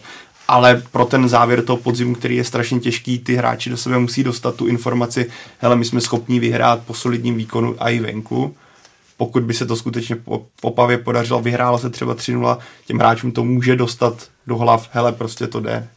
Neříkám, že potom nemůže přijít zase zase výbuch, ale to jsou takové ty základy, od kterých se budují fungující týmy, od ustálené sestavy, dobře nastavené mentalitě a vítězné mentalitě. Jestli to hráči do sebe dokáží dostat, uvidíme. Ale potřebujete to převést na hřiště eh, v zápase, kde musíte vyhrát a to teďka před Spartou je. Podívejme se ještě na několik uh, konkrétních hráčů. Sparty uh, do utkání proti Bohemce naskočil po delší době švédský záložník David Momber Carlson, který absolutně zatím nenaplňuje očekávání. Uh, proč si myslíte, že po tom slibném nástupu u něj přišel takový útlum? Stra- jako z mého pohledu to složité říct, protože nejsem úplně, eh, nestarám se teď o ten klub eh, na, na denní bázi, jo, tak jak třeba eh, podry o, o Slávy a tak dále, ale prostě to, co si zmínil, jo, tam je ne, zvláštní to, že zatímco obvykle ty hráči, když přijdou, tak mají takové období adaptační a pak třeba se trošku proberou, tak u něj on měl velmi dobrý začátek a pak to strašně vymizelo. To, co je na mě, to, co mě zaráží na něm, je to jeho, ta jeho řeč těla, jo. On vypadá strašně jako vůbec do toho zápasu není vtažený takový znuděný, nebo já nevím, jestli má nějaké problémy osobní, to nedokážu, nedokážu to říct, ale prostě, nebo jestli je sebevědomý pryč, nebo jestli se mu tady nelíbí vůbec, jestli se nedokáže srovnat s tlakem, nevím, ale ten, eh, ta jeho řeč těla je pro, je pro mě, je pro mě zarážející, protože může se vám stát, že, že se nedaří, ale tak v tu chvíli aspoň tam jdete a odjezdíte to a prostě snažíte se tohle. Ale z něho ten, z něho ten pocit nemá a věřím, že jsou eh, na Spartě z toho mm, jakože je to jedna z témat, které řeší, protože ten jeho, ten jeho přínos je minimální. Jako hráč, tak on má fantastickou kupací techniku, hmm. je rychl, rychlostní typ, je technicky na tom skvěle, ale pro mě to bylo až do toho zápasu s, s, Tepli, ne, s Bohemkou, koncový hráč, takzvaně u něj všechno končilo v těch předchozích zápasech. Jakákoliv přihrávka i sebesnadnější, on to dokázal zazdít a ještě mu přijde vlastně kamarád, ty jste zmínil, že může mít nějaké problémy.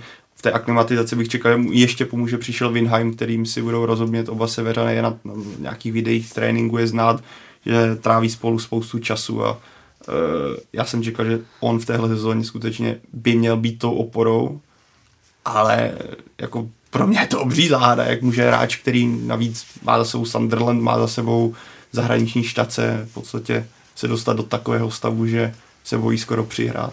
Jako on na něm je vidět, že to sebevědomí úplně, ne že by neměl, on si dovolí uh, kličky, které tady v Česku málo kdo umí, teďka to bylo proti Bohemce, ale ne vždy mu vychází a respektive jako pro mě ten pohled na ně je skutečně zarážející a nepochopitelný vlastně, jak můžete padnout do, takových bobků. Další jméno Libor Kozák, který se celkem rozstřílel, už má na svém kontě šest branek. Eh, je to podle vás maximum? Eh, myslím, ta jeho aktuální forma, nebo to jde ještě šponovat? No, co se týká Libora Kozáka, eh, tam samozřejmě víme, že on se do těch šancí dostával i na začátku, ale, ale spaloval je, eh, až se z něho stal takový že, terč eh, vtipů a tak dále, což je vždycky u těch hráčů eh, líto, protože on to nedělá úmyslně, jo, ale stal se z něj takový symbol toho špatného začátku nebo toho, toho trápení, trápení Sparty. Teď se rozstřílel, nebo rozstřílel, teď začal víc samozřejmě pravidelněji skórovat pořád je složité říct, eh, jestli, jestli skončí na 15 nebo eh, na 10 nebo kolik, protože pro mě to, co on potřebuje jako útočník, nebo co se od něj jako od útočníka eh, čeká, je, že bude dávat i góly v těžkých zápasech a já jsem se rychlosti díval, tak on má z těch šesti gólů tři karviné, z Bohem, Bohemce doma, doma s Olomoucí a jeden gól vlastně dával v, v Boleslavi. Jo což je těžký zápas, to, to beru, ale, ale prostě potřebujete tady toho hráče, aby, aby to dokazoval eh, v těch, nej, v těch těžkých zápasech, nejenom, nejenom doma.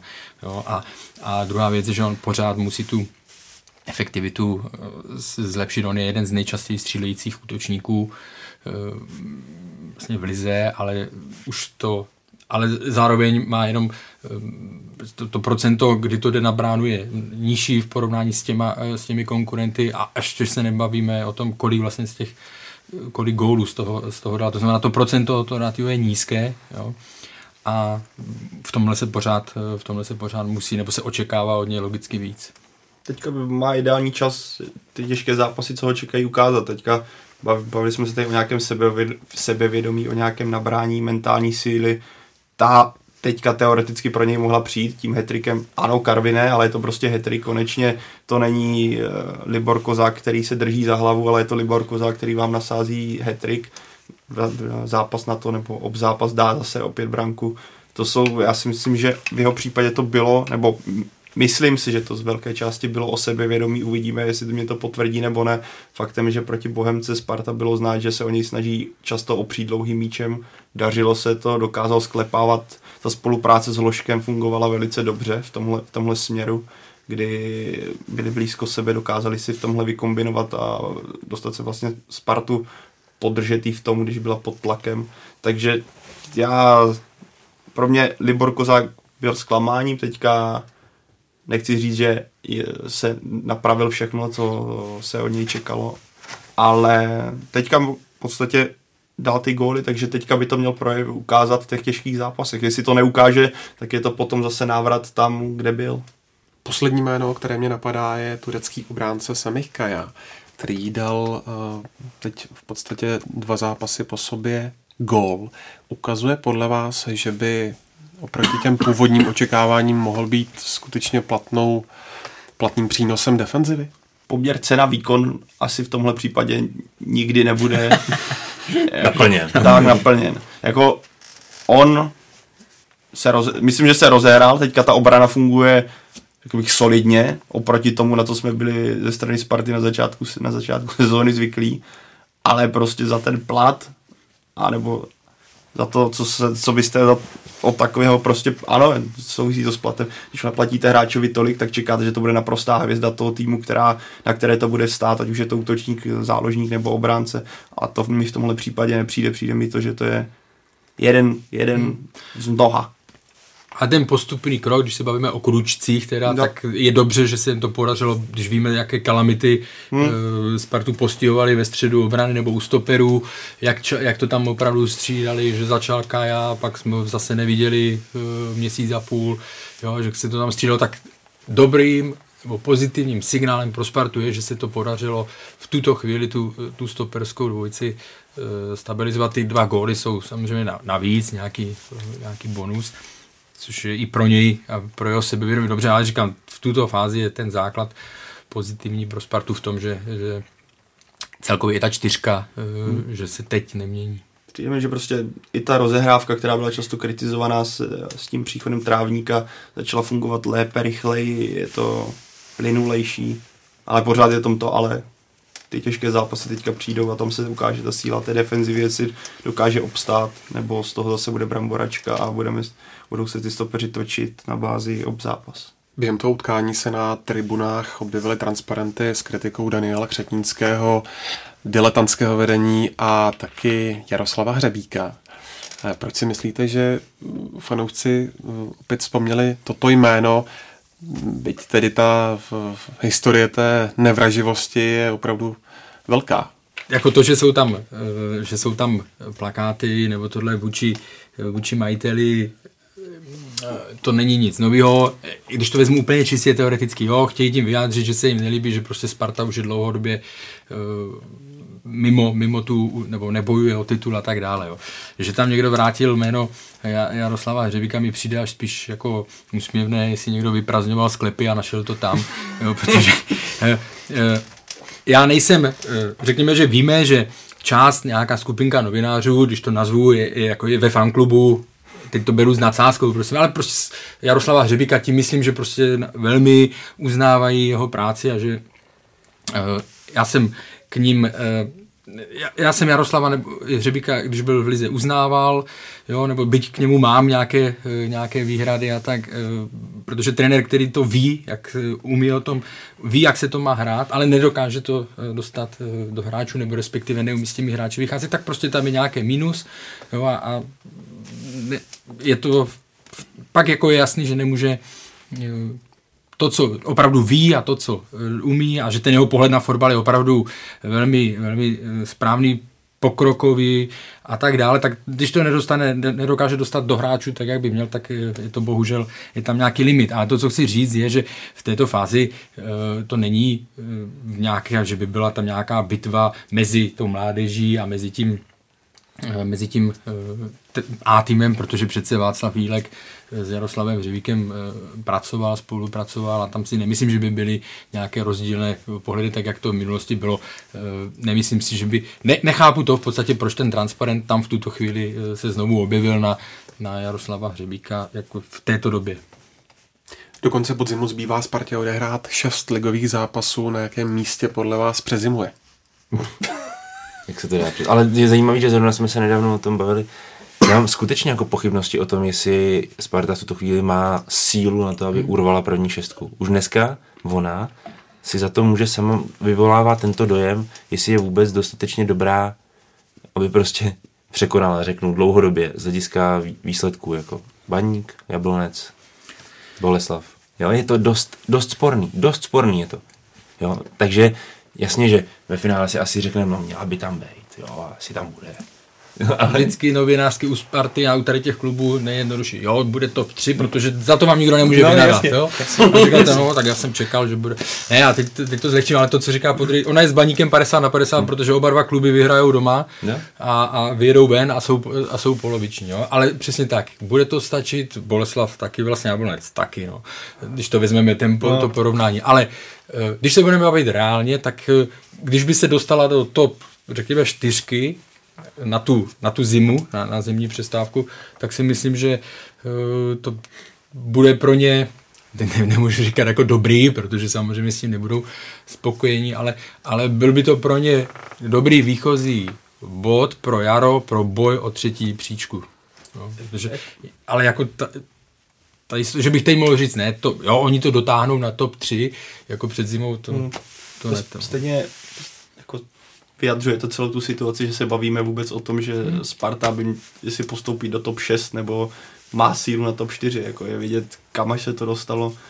E, takže ono na tohle skutečně náročně odpovědět. Já si myslím, že teďka ten program pro Spartu bude náročný a ukáže, zase odhalí buď, že to není dobré, nebo že si to začalo sedat.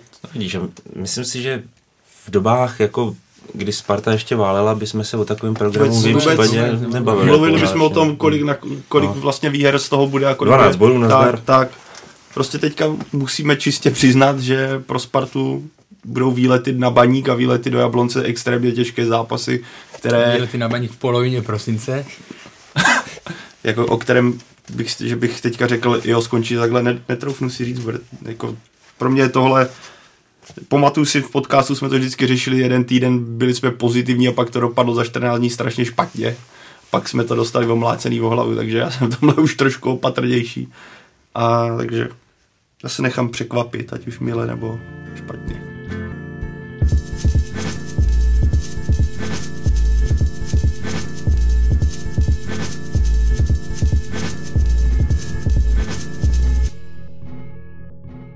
Zatímco Sparta aktuálně v top 6 není, tak eh, je tam jiný tým a to je Slovácko. A to si dáme na závěr. Eh, tým Martina Svedíka se v posledních týdnech eh, dostal do solidní normy, neprohrál pětkrát v řadě a v posledních třech duelech slavil vítězství.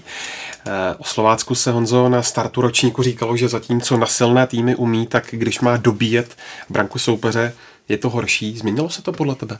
No, tohle to se mění dost komplikovaně, takováhle jako nemohoucnost, jo. Nemyslím to jako zase až tak špatně, jak to zní, ale, ale na to musíte trošku předělat ten tým, takže spíš to je tak, že někdy se vám to povede a ve většině případů spíš ne. Um, jako Slovácko teďka chytilo dobrou, dobrou sérii výsledků, která ho právě vystřelila mezi tu nejlepší šestku, ale už dlouhodobě o tom klubu platí, že je schopno uh, vychovat nebo koncentrovat poměrně zajímavý hráče i vzhledem k nějakému posunu, třeba přestupu do lepšího klubu a tak dál. A teď se jim podařilo z mého pohledu ten tým složit tak, že myslím si, že i pomohlo třeba návrat Milana Petržely z Viktorky Plzeň, ale dlouhodobě ten tým se opírá nebo dlouhodobě, eh, zejména v této sezóně se opírá jako o takový stálice, jako je Stanislav Hoffman, Vlastimil Daníček, Marek Havlík třeba. A to jsou hráči, kteří skutečně um, nevynechávají téměř minuty a jsou jako velmi prospěšní pro to mužstvo a to je to, co teďka z toho Slovácka hmm, dělá, hmm, takový hmm. Takový s, s vědomitější zápas. No, tým, pardon. No, ano, tým. ano, protože opravdu oni byli v jedné fázi, byli, kdy, když jim někdo odešel, tak to doplňovali z vlastních řád a ten tým byl, eh, byl neskušený, byl, prostě ty hráči potřebovali eh, se do toho teprve zvyk, dostat, naučit si A teď, když se podíváte, strašně důležité, to říká Honza. Eh, ta jedenáctka, tam se možná se občas změní krajní beci, ale pokud vezmeme, pokud vezmeme střed střed obrany Michal Kadlec, Hoffman před nima, eh, Daníček, Havlík, na krajích Petr Žela navrátil a ještě tam může být Kalabiška, který vlastně, když přijde, teďka se mu daří, jakmile přijde na hřiště, tak, eh, tak dává gol. Ondřej Šašinka, velmi dobrá posila, oživený, eh, oživený Tomáš Zajíc, jo, takže najednou, to, najednou se na to podíváte a to je zkušený, to je zkušený manšaft, jo, který pořád platí to, když se podíváte na bilanci, že doma nejsou nějak působiví, ale naopak mají velmi dobrou na, na, na tým s takovým, řekněme, potenciálem mají velmi dobrou bilanci venku, jo, takže to pořád platí. Pořád platí, že eh, ale k tomu se asi ještě, jak to, tam máš tu další otázku, ať Můžeš si to rozjet, ne, ale rozjet, pořád tam platí, spoustu otázek. pořád platí, že když se podíváme na práci uh, trenéra Svědíka, jo, když převzal hlavu na jaře, tak co udělal? Vystavil to na defenzivě, vý, výrazně, byť ta hlava se stoupila, tak oni měli průměr inkasovaných gólů jeden na zápas, což u týmu, který hrál celý, celé jaro o záchranu, to je velmi zajímavé číslo. Když, když přešel do, když přišel loni v listopadu na Slovácko, když přišel zase, jo, v těch 19 zápasech 22 gólů, nebo prostě plus minus jeden gól na zápas. A teď i díky té kvalitě, kterou má. Milan Petržela třeba nemá tak, eh, možná tak výrazný čísla, jako se, jako, uh, se třeba očekávalo, ale ten jeho přínos i co se týká té zkušenosti je, eh, je velký nebo je velmi zajímavý. Ondřej Šašinka, gólový, prostě zvedl tam tu, zvedl tam tu sílu, jo? takže teďka i tímto směrem vlastně a pořád jsou to ty, a pořád samozřejmě v případě Slovácka se bavíme zajištěná obrana proti útoky. Jo, tam mm. Slovácko nenajdete ve statistikách, když co se týká počet přihrávek, počet přihrávek vedoucí ke gólu uh, mezi, mezi, mezi špici. Tam jsou čtyři přihrávky na jeden gól, break jo, a, a, a jdou do toho. Ale vždycky se ten tým musí stavět od, obrany. Vždycky, no jasně, jako v jasně, případě, to, však to je, tady to je, já to nemyslím ano, jako ne, ano, negativně, ano. jo, nebo... No, ne, já to přesně chápu, že, že to je vlastně ten základ, jo. Proto je Sparta v takových, jako v takovém marazmu pořád se v tom topí, protože ona přesně od té obrany stavěná není. A pořád tam má obrovský díry, obrovský hmm. problémy.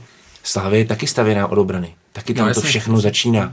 I když si vezmete jednotlivé herní eh, prvky nebo ty fáze, když vidíte, jak spouštějí pressing, jak, jak hmm. třeba couvnou a tak dál, to všechno eh, je vytlačovaný anebo spouštěný tou obranou. Slovácko tohle to pochopilo. Liverpool, když měl problémy, několikrát tady uh, to bylo kalem zmíněný, pochopitelně. Vždycky, když jsme se bavili o těch jeho sezónách, který jako nedotáhnul nebo hmm. něco takového, tak to bylo kvůli té obraně. Vždycky no, prostě jako tam jako povolili, proto koupili Fandajka, proto koupili Alisona, proto tohle to, jasně, že to vám dělá ty výsledky pak jako dlouhodobě. Tak na Slovácku je to krásně vidět po Slávy, která jasně téhle statistice dominuje, je Slovácko druhé v počtu nul, myslím, Trmal má 6 nul A což vypovídá ovšem, ta obrana je postavená na hráči, kteří jsou strašně zkušení, že jo? Tam máš 28, 29, 29, 34 a ta defenziva je prostě pevná, ale... A to si ještě vezmeme, promiň, že ano, tam byl zápas 0-6 v Jablonci, Přesně kdy, tak. kdy to prostě ulitlo, to se, to se může stát. A jinak vlastně tím pádem oni mají 19 inkasovaných gólů, což je na ně jakoby o něco víc, než je, než je ten průměr dlouhodobý eh, trenéra Svědíka. Ale když a prohráli na baníku 3, oni tam mají dvě, tři porážky, 0-6, 0-3, 0-3, Jo, ale potom v těch ostatních zápasech proti těm e, sobě rovným tam už těch eh, gólů moc neinkasují.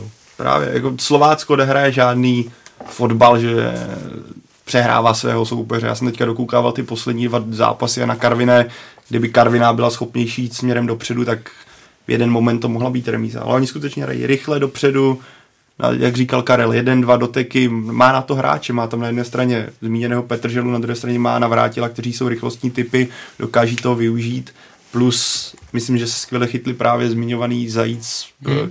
se Šašinkou, kterým to tam padá, jestli mají 5-5 oba, což co by za to jiné týmy dali, kdyby měli dva hráče, které, o které se můžou opřít, když vám uteče Zajíc do křídla, Šašinka ho dokáže zastoupit. V tomhle to je vidět, jak ten tým v tomhle nějakým způsobem je nastavený na jasným systému, pressing rychle dopředu a je kouzelné vlastně vidět v těch posledních čtyřech zápasech, když to myslím Karla nakousl o těch přihrávkách, všechny ty týmy měly přes 300 přihrávek. I Opava měla na hřišti Slovácka přes 300 přihrávek, nějakých 300 pade.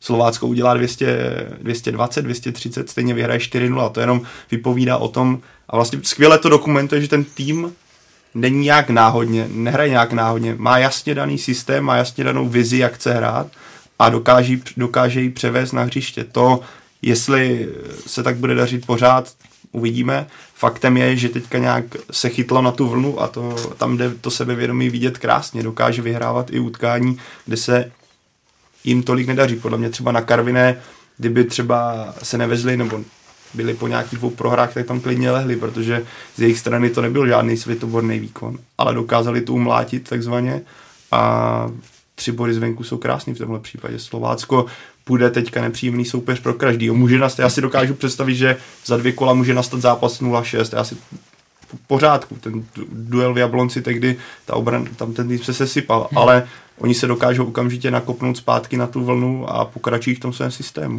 Já mám ještě radost z toho, jak se daří Ondřeji Šašinkovi, jo? protože pro mě byla vždycky záhada, on když přijel na reprezentaci mládežnickou, tak eh, ty trenéři ho tam automaticky, když nehrál v Lize, tak ho tam dali a on dal gól, nebo prostě byl jeden, jako patřil k nejnebezpečnějším na hřišti a v baníku, v baníku tomu to nešlo, respektive tam pak záleží, jestli ten trenér vám věří nebo ne a z těch zpráv, co, co jsem mi měl, tak prostě Ondřej Šašinka už ke konci potom byl se seběrovým úplně dole, tam necítil vůbec důvěru ze strany trenéra Páníka, takže pro něj osobně, pro něj osobně to, že ho poslali, nebo že odešel na hostování do Slovácka, kde ho trenér naopak chtěl, tak je to pro něj dár, nebo jak to říct, jo, protože opravdu jen si se dostane na 10 gólů a tak dále a v tuto chvíli to má, rozje to na minimálně 10 gólů, tak si myslím, že jemu osobně to může hodně pomoct. A proč myslíš, Karle, že mu to v 21 se nalepí? No ne, teďka ta 21 celkově, ta ofenzíva tam prostě má, má problém. Já jsem spíš mluvil o předchozích sezónách, hrál za 20 a tak dále. Jo. To je zase asi jiné, jiné téma celkově, když jsme se dívali na ty zápasy 21, tak ta ofenziva nebyla nějaká, tam, jestli si, nespomí, jestli si vzpomínám dobře, tam ani těch šancí hmm. nějak moc nebylo, jo? takže to je asi jiná, jiná, jiná kapitola, ale prostě z něho, z jeho osobního pohledu hráč, který určitě potenciál má nějaký, tak, tak je pro ně dobře, že prostě hraje pravidelně, dává góly, bude dávat góly si myslím, takže z jeho pohledu to je jenom dobře. On tam má opci, neví? Má, nebo ne? Nemy, přiznám se, že nevím, ale nemyslím si, že by tam, hmm. nemyslím si, že by tam byl. Ten systém, co tam je nastavený v Slovácku, jak ho trenér využívá, sedí naprosto skvěle. No. Tím, jak je A tom vlastně hraje trošičku pod, Přesně že tak, on, nehraje, on nehraje na hrotu, jo, on nehraje trošku pod Tomášem Zajícem, ale on si v tom vápně umí to svoje to Tak teďka to bylo krásně vidět v té Opavě, kdy dal takový gól jako nevím ani, jak se mu to podařilo, došouralo se to, ale byl ve správnou chvíli hmm. na správném místě a dokázal do toho vlétnout, do toho souboje. A přesně on dokáže alternovat, kdy vám zajíc otáhne hráče, on dokáže vyplnit tu díru a oni dva si sedli naprosto skvěle, si myslím, v tomhle směru. Kouč Martin Svedík dlouhodobě předvádí velmi solidní práci. Myslíte, že se blíží čas, kdy si ho vyhlédne nějaký větší tým? Ve větším týmu už v podstatě byl v baníku, ne? Se dá trochu hmm. říct. Jako ale, ale v, těžkém, v těžkém období byl samozřejmě. Samozřejmě tam... velmi těžkém období, ale to je o tom, jak se tady zachází s trenérama. Hmm. Jako, to, znamená... Pro ta Boleslav je pro mě záhadu no, a no. přesně to zacházení, o, kterém, o kterém mluvíš. Jo. Ale kdo pověst? Ne, v pohodě, jenom nevím, co k tomu vlastně ve finále říct víc, protože já třeba řeknu takový příklad. Eh, Roman Pivarní, když vyletěl s Bohemkou, tak si ho vyhlídla Viktorka Plzeň a eh, tam on skončil, ještě z prvního místa ho vyhazovali a dneska je z něj trenér, který nemůže zavadit do práci, předtím byl ve druhé lize ve Zbrojovce, se kterou se stoupil. Je to strašně zvláštní, jak se tady vlastně to postavení těch trenérů mění. A teď je tu Martin Sedík, který vyletí, zase se může dostat jako do takové té skupiny in, jo? Ty, ty, který jsou prostě v kurzu a Bůh ví, co s ním by případný jako angažma v nějakém lepším klubu udělalo. Já prostě nevím, jak... Jasně. Tady, tady nefunguje prostě to, že jste jako na špičce, tak jste prostě tady pro špičkový kluby a No jasně, že jich tady není tolik, že to obejdete asi hned. Ale... Ne, zá, zároveň musím říct, že když se na něho práci podíváte a výjimu z toho tu Boleslav, tam to bylo prostě nějaké záhadné, že ho podezřívání, jestli se, se stavu prozradil nebo vyzradil nebo ne to. Ale v baníku v té době, kdy byl, tak je, kdy byl baník opravdu v bobcích, jo, tak, tak i prostě přezimovali na pátém, šestém místě, sice měli záporné skore, postavili toho defenzivy, nedávali moc gólů, vyhrávali 1-0, ale prostě na tu situaci ve které tehdy baník byl, to byl zázrak a oni ho vyhodili. Jo, nebo prostě skončil tam. Eh, Boleslav přeskaku, hlava se stoupil, ale doháněl, doháněl obrovský manko, eh, Slovácko zvednul, hlavu potom ve, ve druhé lize, oni, jim odešlo spousta hráčů, čtyři klíčoví hráči, stejně on s ní hrál nahoře, jo, než, odešel, eh, než odešel do Slovácka. Ale co chci říct, vlastně, že je to trenér, který už dlouhodobě potvrzuje, že umí ten tým, který má nějaký limit, tak se k němu umí přiblížit a umí ho, řekněme, dát výš, než, nebo dovést výš, než jsou nějaké obecné předsezónní předpoklady. Zároveň je to trenér, který má jasný rukopis. Víme, jo, víme, že on to, ta defenziva se určitě spevní, je, je mnohem organizovanější, jo, jsou to breaky. To je pak samozřejmě otázka, jestli, když, teď je otázka, jak, jaký myslíme velké kluby, jestli budeme bavit se o první trojce, jako tím první trojice, myslím uh, Sparta, Slávia, Plzeň, anebo jestli se budeme bavit ala o klubech Jablonec, Liberec, Mladá Boleslav. Teď to neberu beru čistě uh, jako teoreticky podle nějakého zařazení uh, hierarchie nějaké. Ale z mého pohledu, kdybych byl, kdybych byl šéfem tady těch klubů, ale Olomouc, ale Ostrava a hledal bych trenéra, u kterého nejdete do rizika nějakého velkého, tak by to, tak on je jedním z nich, z těch trenérů. Protože... Souhlasím, ale je tam důležitý, co právě říkal, on má skutečně úplně jasný rukopis a je dost nepravděpodobný, že by z něj nějak slevoval nebo že by Přesně. ho nějak jako velmi měnil. To, to znamená, ten klub už, když ho najímá, tak musí být jako koherentní s tím trenérem, jo? co se tohle toho týče, aby pak za tři nebo za čtyři měsíce po, po sobě nezačali štěkat, že, že hráči, jinak. No, no, no. Jo, no. takže to, ale to ten klub samozřejmě musí vědět. A teď je otázka zároveň, jestli ten jeho styl herní, jestli, který jednoznačně funguje uh, u menších týmů, respektive řekněme u jako outsiderů, ne outsiderů, u menších týmů, řekněme, jestli by fungoval, jestli by fungoval i na té nejvyšší úrovni. Ale zároveň si pořád myslím, že u týmu, ale ta, to, znamená ta druhá, ta druhá třída, řekněme, jako po té top trojice, tak ta druhá třída, a tam si myslím, že by to prostě fungovalo a je to určitě trenér, u kterého by měl být co se týká spoledu těchto klubů, vyndám Mladou Boleslav, ale uh, tak by měl být do něj zájem. Slovácko jede v pátek na Bohemku, které víme, že jí to doma funguje, tak uh, myslíte, že um, svěřenci Martina Svědíka protáhnou tu vítěznou sérii, anebo narazí? Jako ono se může stát, že tam, že tam, že tam prohrajou, jo? Potíž tohoto zápasu totiž je, že uh, Slovácko se soustředí na svou defenzivu, Bohemian se soustředí na svou defenzivu, takže tam vlastně proti sobě narazí hmm. dva velmi podobný, skoro totožný hmm, styly hmm, hmm. a některý tým jakoby zvítězí v tom, že toho druhého nechá hrát s balonem. A tím jako trochu, no, trochu je. No, vím si ho, jo. No, no. A o tom ten celý zápas bude, takže bude s tím balonem víc Bohemka, protože bude doma. Myslím si, že trochu jo. Myslím mm, si, že trochu, mm. protože Bohemce se doma poměrně daří, nebo dokáže ty výsledky mít taky konstantnější. Aspoň z pohledu toho bodového zisku a snaží se doma vyhrávat, takže si myslím, že tu aktivitu převezme ona.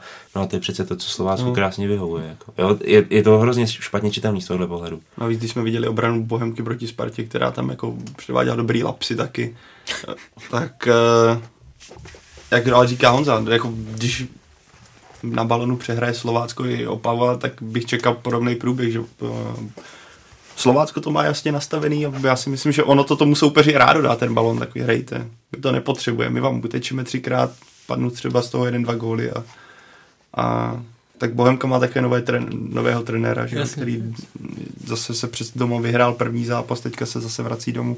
Pro ně tenhle zápas taky hodně důležitý, takže ale může to dopadnout asi bych takhle nehodil tisícovku jako na, na dvojku. Ně, někdy se stane, kdy ty týmy, ty menší se najednou dostanou do této pětky, to všechny jako do, do pozic, kde normálně nejsou zvyklí, že pak třeba ta ostražitost jako malinko, malinko klesne a narazí na tým, který ty tři body potřebuje a teda a, a prohraje, jo. Ale my se bavíme zase o dlouhodobějším, o dlouhodobějším nastavení jo, toho klubu a, a teď vlastně jsem nad tím znovu přemýšlel to, co zmínil Podry na začátku a když si podívá na ty jednotlivé pozice, oni to tam hezky, moc hezky, moc hezky poskládali poslední věc ještě, když vezmeme ten poslední zápas, jsem si uvědomil s Opavou, tak zase se ukázalo zase, že mají i sílu na lavičce, protože ho vypadl Daníček, Kadlec, Daníček, Kadlec, nastoupil vlastně, i, ještě vypadl na, na, na levém beku někdo.